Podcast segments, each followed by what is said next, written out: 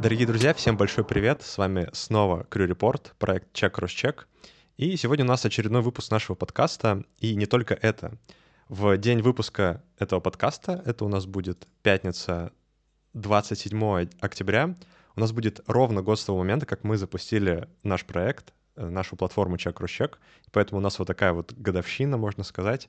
И мы очень рады делать контент для вас, делиться им с вами. Вот. И сегодня, соответственно, мы продолжаем нашу традицию э, того, что мы приглашаем интересных людей, которые связаны с авиацией, обсуждаем с ними точно так же интересные темы, связанные с авиацией. И сегодня у нас в гостях э, мой хороший друг Таир. Вот, Таир, привет, как у тебя дела? Всем добрый день, друзья, коллеги. Спасибо, Никит, все хорошо. Перед тем, как мы начнем, я бы хотел поздравить вас с, таким замеч... с такой замечательной датой. Желаю вам и дальше процветать, радовать ваших зрителей э, интересными подкастами и э, еще большого-большого, огромного количества интересных, замечательных гостей вам. Ну, как ты? Вроде тебя, правильно? Ну, чуть похуже можно. Не, ну понятно, это, это как бы, это, скажем так, это идеал, к которому нужно стремиться, да, вот в будущих выпусках. Ну да, да, как бы. Согласен. Вот. Ну все, тогда мы эту тему прошли, и можно начать наконец-то знакомиться с тобой, Таир. Вообще, э, расскажи немного о себе, э, чем ты вообще занимаешься, как ты связан с авиацией и как ты в нее пришел?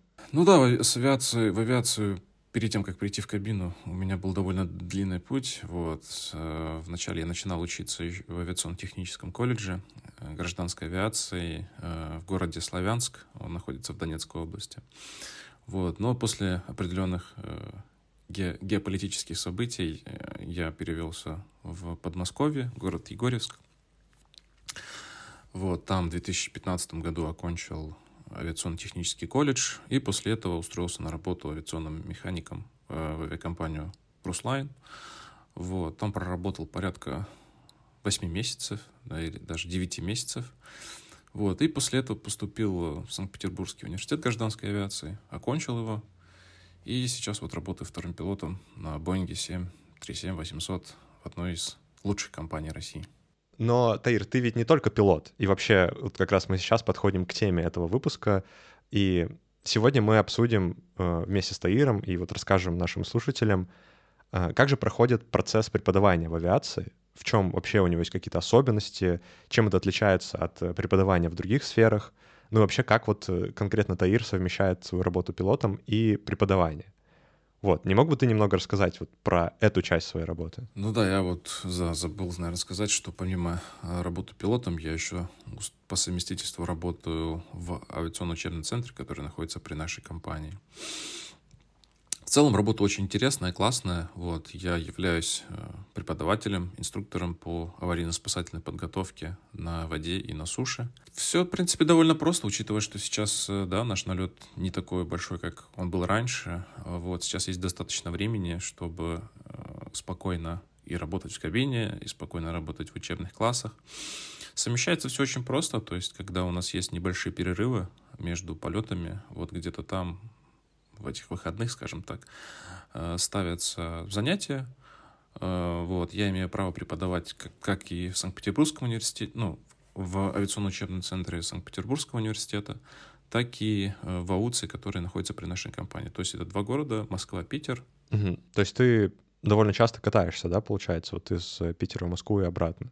По этой своей части профессии? Ну да, как бы в Москве преподавателей обычно хватает, вот, но если там есть необходимость, то э, меня туда могут позвать. Э, также помимо преподавательской деятельности у нас там есть моменты, когда мы должны ознакомиться с новой документацией, да, там проставить подписи необходимые, mm-hmm. вот, с журналами, с какими-то приказами, вот, и так далее. Помимо этого, именно курс по аварийно-спасательной подготовке до этого вот в компании из пилотов, то есть никто никогда не преподавал. А в основном это занимались э, бывшие или, допустим, действующие проводники. Вот. И он, э, на мой взгляд, на взгляд э, коллег, да, не совсем очень хорошо материал, который там преподается, а также системы контроля знаний, получен, полученных знаний, не совсем соответствуют тематике, которая необходима для летного состава. Поэтому еще помимо этого я вот занимаюсь этим, то есть улучшением, адаптацией именно под летный состав. Вот, то есть и такие mm-hmm. вот моменты есть. То есть, То есть ты как бы лицо, которое может э, я понимаю как бы, проблему, которая, возможно, была. То есть были бортпроводники, были просто преподаватели, которые не были связаны именно с летной работой. И для них, возможно, не совсем было понятно, что на самом деле важно и необходимо именно для пилотов, да, вот в этих сферах. И, может быть, они делали акценты не на совсем вот актуальные какие-то темы, а ты как человек, который одновременно в двух мирах находишься, имеешь перспективу и с той, и с другой стороны, и поэтому можешь грамотно дорабатывать э, учебные материалы. Ну, в целом, в целом, да. То есть, э, он, нет, он как бы и так грамотный, хороший там материал, mm-hmm. ничего не скажешь. Просто он больше адаптирован под проводников, да. То есть там есть э, некоторые моменты, как э, они там, допустим, говорят не закрылки, э, не закрылки или флепсы, да, они говорят прям щиток Крюгера, да.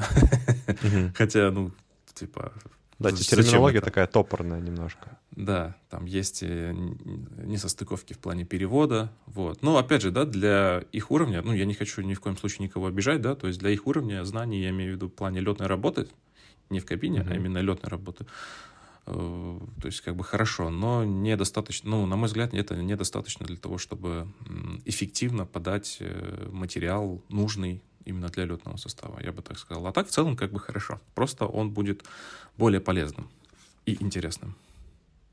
Угу. Слушай, а вот еще такой интересный, наверное, для многих момент. Э, ты, получается, второй пилот. И, насколько я знаю, до недавнего времени вообще это было абсолютно в новинку для нашей вот, отечественной индустрии, чтобы у нас вторые пилоты были одновременно преподавателями, потому что все виды преподавателей, они были, вот это либо э, люди там из, э, связанные с кабинным экипажем, либо это были пилоты-инструкторы, то есть, соответственно, командиры воздушных судов. Вот, как вообще получилось, что тебя как второго пилота пригласили, ну или, может быть, ты сам, ну вот вообще расскажи, как вообще получилось, что ты пришел в преподавание? Начну немножко издалека. Э, да, это то, что ты сказал. Вторые пилоты, там, преподаватели или еще чем-то занимаются. Вот помимо летной работы, это в новинку для нашей авиации. Но за рубежом я сам как бы узнал это, может, где-то полгода назад еще. Э, есть даже вторые пилоты, которые проводят тренажерные сессии, а именно, ну, как бы тренировочные, да. Класс. То есть это было настолько для меня открытием, я прям аж не ожидал, и что это как бы считается нормальным, они тоже очень профессиональны, компетентны в вопросах а, своей, своих обязанностей. Вот, и, ну, это не в новинку в мире, да, это в новинку для нас. В частности, про нас, э, в нашей компании уже был один второй пилот, именно который преподавал CRM, да, мы с тобой его очень хорошо знаем. Кстати, привет, если он будет нас слушать. Большой привет. Я думаю, обязательно будет нас слушать. И поэтому, как, так как мы самая прогрессивная компания в России, вот, для нас не является э, должность э, работника каким-то препятствием да, к дополнительному ему росту, развитию. Вот, и поэтому э, как бы такой человек, как второй пилот, то есть я стал инструктором АСП. Как я им стал, честно, для меня, наверное, еще секрет загадка, да, почему именно меня выбрали, но есть предположение о том, что до этого, да, я участвовал там в программах различных, проектах, вот, и, возможно, меня помнят, меня заметили. Как-то просто вечером мне звонят из HR-отдела нашего, говорят, был совет в летной службе, вот, там, два командира московских, один инструктор московский и ты, э, выбраны на э, должность преподавателя в АУЦ. Э, послезавтра начинается обучение. Ты пойдешь? Я такой, да, мне интересно. Спасибо, я иду. Все, это завтра вечером вылет. Вот, и как-то так... Стремительно все развилось. Да, вот, и как-то так мы э, собрались, начали переобучение. Оно длилось, длилось порядка, э, если я не ошибаюсь, шести или семи рабочих дней. И после этого мы получили все сертификат, свидетельство о том, что мы являемся преподавателями авиационного учебного центра. Да, это, это, конечно, очень интересно. А, я думаю, вот особенно перспектива для вторых пилотов именно в том, что они не, знаешь, не закрыты в должности просто человек, который летает на самолете, но при этом, если они, если у них есть желание, если у них есть компетенции, авиакомпании вот уже в современной России могут и будут вкладывать в них, в том числе для того, чтобы развивать их другие навыки, такие как преподавание, ну и, возможно, даже что-то другое. Так что да, это мне кажется очень интересно, потому что просто сидеть, особенно сейчас, когда налета не очень много, как ты правильно заметил, и там вот летать свои 30-40 часов в месяц и все, я понимаю, что для многих людей, особенно более амбициозных, это, ну, может быть, чуть меньше, чем они хотели бы делать. Вот, чуть меньше, чем они могли бы делать. Да, но тут как бы небольшая ремарка. Э, вот у меня, у тебя, да, там друзья, одногруппники, коллеги, знакомые в других компаниях летают. Я, ну, наверное, не слышал, да, чтобы где-то, наверное, давали вот такой ход э, вторым или там каким-то энтузиастам просто. Но я просто хочу отметить, подчеркнуть, да, это ни в коем случае не какая-то там реклама или там что-то еще с этим связанное, просто чисто факты, что в нашей, именно вот в нашей компании, как ты сказал, если ты инициативный, если ты готов работать, вкладываться, тебе это интересно, вот, э, тебя услышат, тебя обязательно послушают, услышат, и если это применимо, интересно, актуально, обязательно, то есть дадут тебе э, максимальную поддержку, вот, и помогут всем, чем могут, для того, чтобы реализовать э, твою идею. То есть э, именно в нашей компании это очень круто. Слушай, еще один такой момент интересный. Вот ты, получается, совмещаешь работу пилотом и вот преподавательскую деятельность. И нет ли такого, что иногда у тебя могут, например, налет снимать и ставить вот э, какую-нибудь сессию, которую тебе нужно провести? То есть не бывает ли такого, что вот эти две части, они порой могут вступать в конфликт, и одна другой немножко мешать? Или все-таки в планировании все красиво делают, и никогда тебя там не снимали рейс для того, чтобы поставить какое-нибудь обучение. Слушай, ну сейчас пока такого этого не было. Почему? Потому что я стал преподавателем в конце апреля, получается. И, ну, это был high season, то есть апрель, лето, начало сентября. Вот. И в high season обычно у компаний довольно мало э, слотов э, на обучение, тренировку mm-hmm. вот, и так далее. Больше идет на лед. А вот когда начинается low season, это вот зимний период, да, ну, конец осени, начало весны, относительное начало, а, то именно в этот период э, сконцентрирована большая часть таких каких-то теоретических подготовок и занятий. Поэтому пока это мне не мешало, но вот уже чувствуется, что в ноябре месяце э, уже вот там побольше будет именно занятий проведения, как у меня, так и у других вот коллег из АУЦа. Вот, поэтому на данный момент пока я бы сказал, что это не мешает ни в коем случае, и в конфликт пока не вступает. Вот. Угу. Но это все равно момент, о котором нужно, который нужно иметь в виду, потому что такое может быть.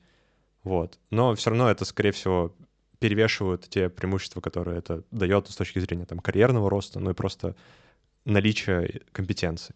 Да, абсолютно вот. верно, согласен. Единственное, что помимо занятий, вот знаешь, когда идут вызовы там в АУЦ, ну, или вот, то есть Кататься ты за, день, за, день, за день раньше вылетаешь, да, на день после приезжаешь, ну, имею в виду именно за вот день-два, вот когда ты именно занимаешь, то есть ты приехал за один день до того, как тебе надо в АУЦе, там 2-3 дня побыть, и через день mm-hmm. уезжаешь после того, как э, был в АУЦе. То есть, ну, ты понимаешь, да, вот рабочее время, оно все равно считается как рабочее время, не совсем пролазит, то есть тебе нужно обязательно там время отдыха перед рейсом. Угу. Вот, вот такие моменты, конечно, есть, и... Э, ну, ну, это просто особенности, они как, как, как и везде они есть. То есть есть какие-то плюсы, есть какие-то минусы. Тут, наверное, суть в общем знаменателе, когда ты все складываешь, и стоит ли это для тебя или нет. Да, да, да, да, с тобой согласен. То есть в целом мне все нравится, я ни в коем случае ни на что не жалуюсь. Это интересно, вот эта вот активность, динамика, э, как и в кабине, э, так и, ну, как и летная работа, как и такие работа преподавателем. То есть все шикарно.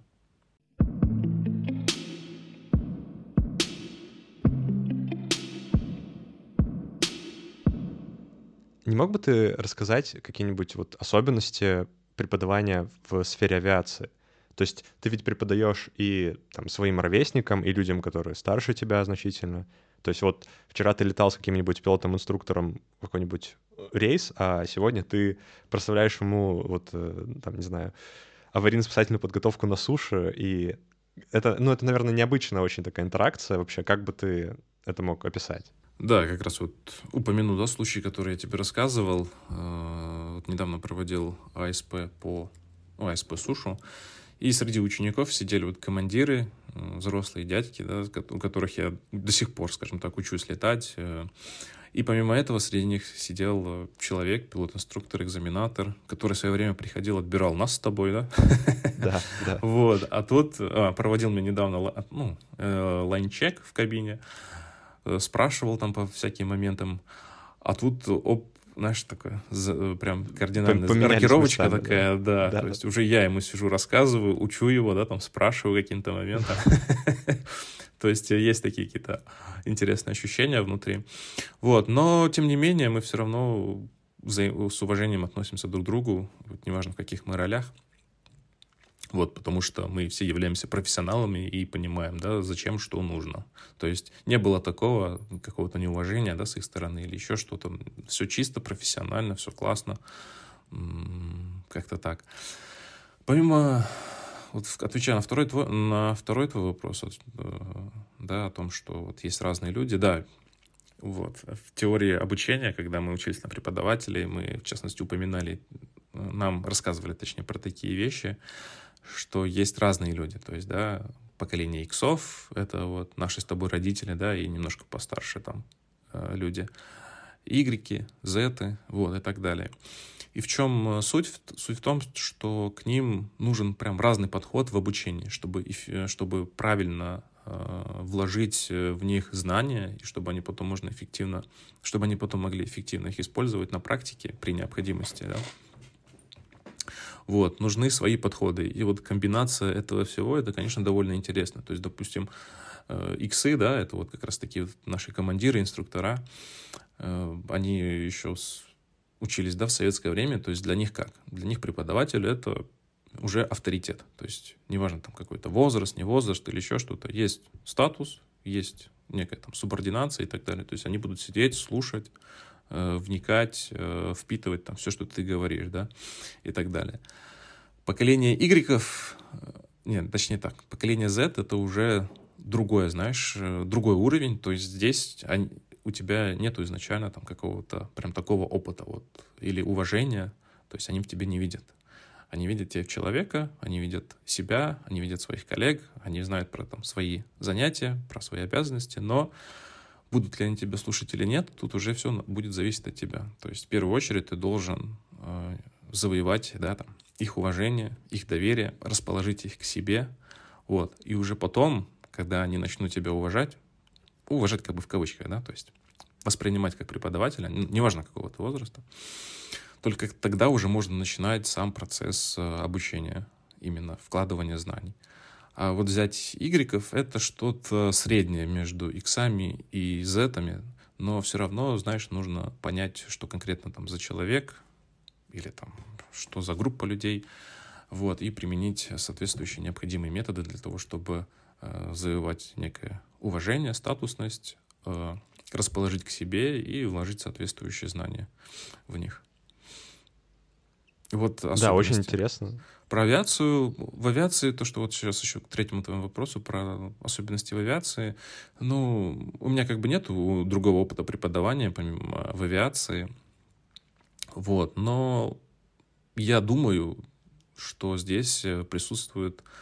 Здесь не нужно так сильно применять методы преподавания э, для того, чтобы вовлечь их э, в деятельность, да, для того, чтобы как-то насильно впихнуть в них знания, прошу прощения за это слово, э, в них знания для того, чтобы они это знали. То есть это не школа там, да, или так далее. Вот, наверное, в этом вопросе немного проще, я бы сказал. Это единственное. А так, ну, приятно работать, потому что они в большинстве своем все, они и так уже настроены на э, восприятие той информации, которую ты им даешь, на обучение, э, задают интересные вопросы, на которые либо я отвечаю, либо мы как-то все вместе отвечаем, находим ответ. И что интересно, да, даже во время преподавания именно в авиации, ты вроде бы все знаешь, рассказываешь им, там, что какие-то обсуждения ведем, дискуссии, и ты вроде бы и преподаватель, но и дальше все равно сам ты продолжаешь учиться, познавать и что-то новое для себя выделять. Как в плане преподавания, способов там, да, так и какой-то полезной для себя информации. Я бы, наверное, так сказал. Я еще хотел бы, ну вот с моей точки зрения, мне кажется, особенность преподавания в авиации в том, что во многом темы, которые вот обсуждаются на наземных подготовках, вот на аварийно-спасательной подготовке, это темы, которые уже знакомы вот э, пилотам и там, ну вот вообще авиационному персоналу. То есть они, скорее всего, это их не первая аварийно-спасательная подготовка, там, и не вторая, а может быть, там, пятая, шестая и так далее. И это накладывает такой вот эм, фильтр в том смысле, что люди уже в целом с темой знакомы, и в зависимости от глубины знаний, они начинают копать глубже. То есть вот я, будучи вот, э, просто человеком, который тоже проходит наземные подготовки, часто замечаю, что есть несколько типов людей. Те, которые, например, просто хотят на э, необходимый минимум, который нужен для соблюдения вот, да, стандартов безопасности полетов, разобраться в теме. А есть те, кто прям хочет докопаться до вот прям до изначальных документов, там лезут в конвенции, в приложения, в доки икаовские. Кого-то это прям интересует на очень глубоком уровне, а кого-то это интересует на просто необходимом уровне. И, наверное, вот такая периодичность подготовки — это тоже э, особенность обучения именно в авиации. То есть, да, вы когда-то в первый раз проходите эту аварийно-спасательную подготовку, но потом она, не, она почти не меняется. То есть все эти стандарты, все рекомендуемые практики — они утверждены и опробованы уже десятилетиями, скорее всего. И да, в них могут вноситься какие-то изменения, но это происходит нечасто, и они довольно-таки, ну, незначительные. Вот.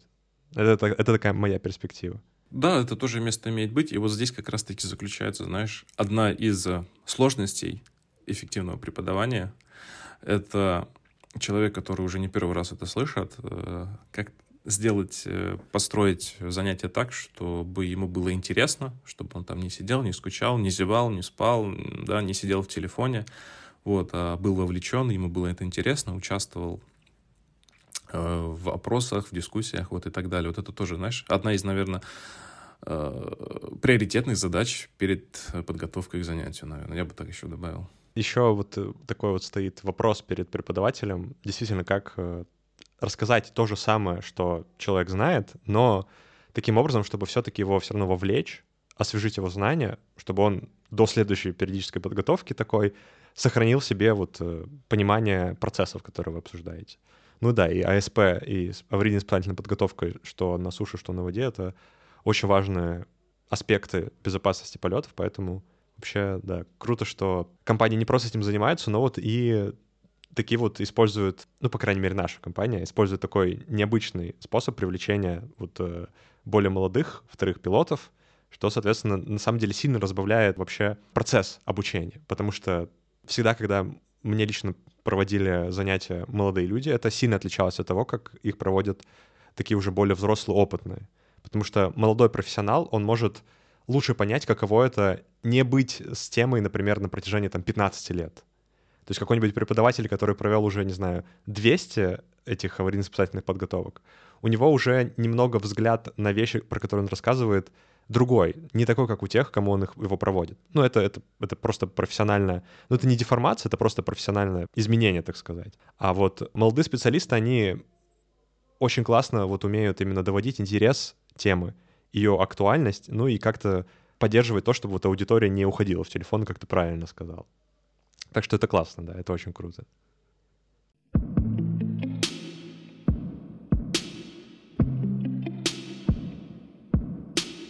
Вот. Следующий вопрос, который хотел бы задать, Таир, это вообще как проходит процесс обучения, ну вот с, ну вот в формате, давай, АСП, например, да, то есть это, по сути, это просто такой, такая лекция, семинар вместе с какими-то практическими занятиями, да?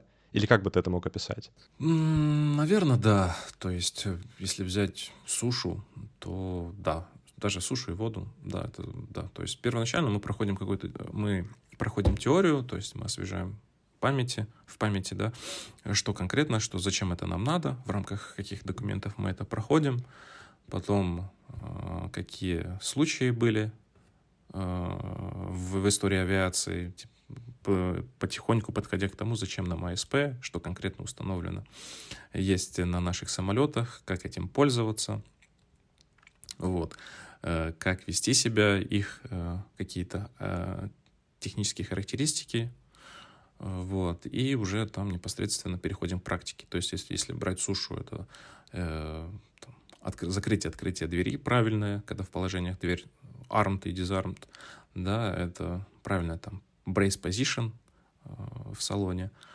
потому что летный состав может, если в частности мы берем летный состав, мы не всегда да, летаем в кабине, да, мы можем и в салоне летать, как на месте пассажиров, чтобы принимать правильную позицию, так и на месте бортпроводников, да, на джампситах так называемых, то есть там немножко по-другому, но все равно как бы это люди должны знать, и поэтому мы это отрабатываем. Эвакуация из самолета, э, спрыгивание по трапу, эваку, точнее эвакуация по трапу, Вот. Транспортировка раненых э, или пассажиров или тех, кому нужна помощь. Вот. А если брать воду, то уже там непосредственно с оборудованием, которое необходимо на воде. То есть это там именно жилеты, как их правильно одевать, снимать вот, в условиях хорошей видимости, в условиях ограниченной или нулевой видимости, да, как в самолете, такие, если ты, вы уже в воде по каким-то причинам оказались, жилетом не надутым. Вот, э, эвакуация, транспортировка и так далее. То есть, э, в общем, занятие примерно проходит по такой схеме. Помимо этого, мы э, используем видео специальные, то есть какие-то расследования происшествий, катастроф, вот, и разыгрываем э, ситуации, э, если вот бы, допустим, делим людей на группы, если бы вы оказались в таких условиях, что бы вы сделали, почему именно так, вот, а что было бы, если вот так, вот, и, в принципе, на этом все. Ну и заканчивается это все тестированием, как требуют ФАПы. Да.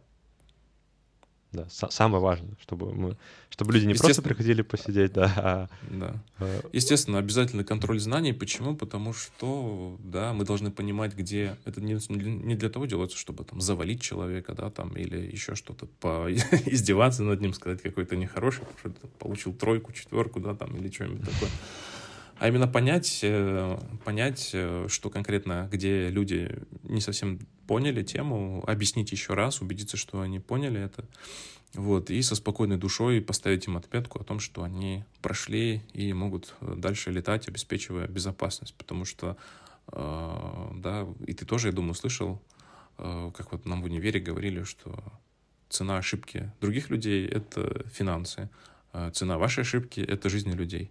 Ну, мы здесь, конечно, да. не берем там врачей и других специальностей, мы берем именно, в частности, нашу, поэтому мы отвечаем за жизни людей, э, мы должны всегда быть наготове помочь им, и поэтому э, должны знать все то, что нам, э, ну, что нам требуется знать согласно наших документов, как и российских, так и международных, для того, чтобы обеспечить безопасность, так как безопасность в авиации превыше всего. Я бы не мог сказать это лучше. Спасибо, Таир. Собственно, такая вот есть э, страна авиации в части ее преподавания. И да, вот э, для тех, кто не знал, я думаю, что для многих это может быть открытием. Сейчас вот в современной авиации в России вторые пилоты тоже могут и становятся конкретно преподавателями, людьми, которые проводят подготовки другим пилотам. Мне кажется, это очень крутая практика, которую мы адаптировали, вот э, как правильно ты рассказал, она уже давно присутствовала вот в э, международной авиации, и действительно нет никакого нет никакой причины не давать второму пилоту, если он обладает необходимыми компетенциями, возможность э, проводить там, то или иное занятие. И это классно, что мы наконец-то к этому постепенно приходим, пусть пока только, насколько я знаю, вот в нашей авиакомпании. Но это все равно все действует таким образом, что кто-то один что-то применяет, и постепенно это распространяется везде, потому что так работает рынок, так работает коммерция. Да, я хотел еще добавить не только, да, нас многие люди слушают, не только пилоты, но и проводники, э, которые тоже активны э, именно в нашей компании, их всегда выслушают. Э, и вот у нас же CRM, да, там другие опасные грузы и так далее преподают наши прекрасные проводники, вот, которые тоже могут очень интересно и классно рассказывать, очень просвещены в разных вопросах. Э, я к чему? К тому, что компания дает ход вообще всем людям, которые инициативны, имеют высокий потенциал в этих вопросах, готовы работать. Как сказал наш летный директор, глаза горят, когда. Вот. Потому что это, как бы, знаешь, ну, мне кажется, вообще классное развитие, не только в плане там каких-то навыков, а, но и нету затвердевания, скажем, да, такого. То есть, э, как бы это интересно, полет, взлет, посадка, там, полет на эшелоне, изучение документов. Вот, но все равно ты плюс-минус э, ходишь, э, находишься в одном поле. А вот э, преподавание, допустим, да, это новые подходы к общению, не просто к преподаванию, но и к, к общению людей, к тому, как ты их видишь, к твоему, к расширению ведет твоего личного кругозора, шири, ну, и ширина рост. мышления. И карьерный рост. В целом, да, наверное, да. Просто карьерный рост, да, да, тоже. Потому что, знаешь, еще вот дополнительно, когда помимо ФАП 128, да, там 138, ФПВП вот это, то есть 138 воздушный код, другие документы. То есть ты, да, знаешь, знаешь, вот ходишь вокруг до них, но когда там появляются другие документы, это, допустим, в частности, федеральный закон 273, да, об образовании в России, или приказ Миноборнауки 499, вот 289 приказы, когда ты сталкиваешься... Цифры, цифры пошли. Цифры. Да, то есть новые какие-то интересные документы, вот ощущение, как будто, знаешь, мозг немножко начал чуть больше дышать, то есть как бы задышал каким-то свежим кислородом. И вот это вот ощущение, знаешь, вот чего-то нового, э, свежего как-то вот приободряет, что ли, да, дает сил тебе для э, не только для того, чтобы ты приносил пользу компании, но и или там, да, какие-то карьерные высоты, да, там финансовые привилегии и так далее, но и э, твоего личностного роста и развития. Да, так что есть э, различные пути. Пилоты, бортпроводники не обязательно завязаны уже сейчас в только рамках вот своих э, изначальных основных компетенций.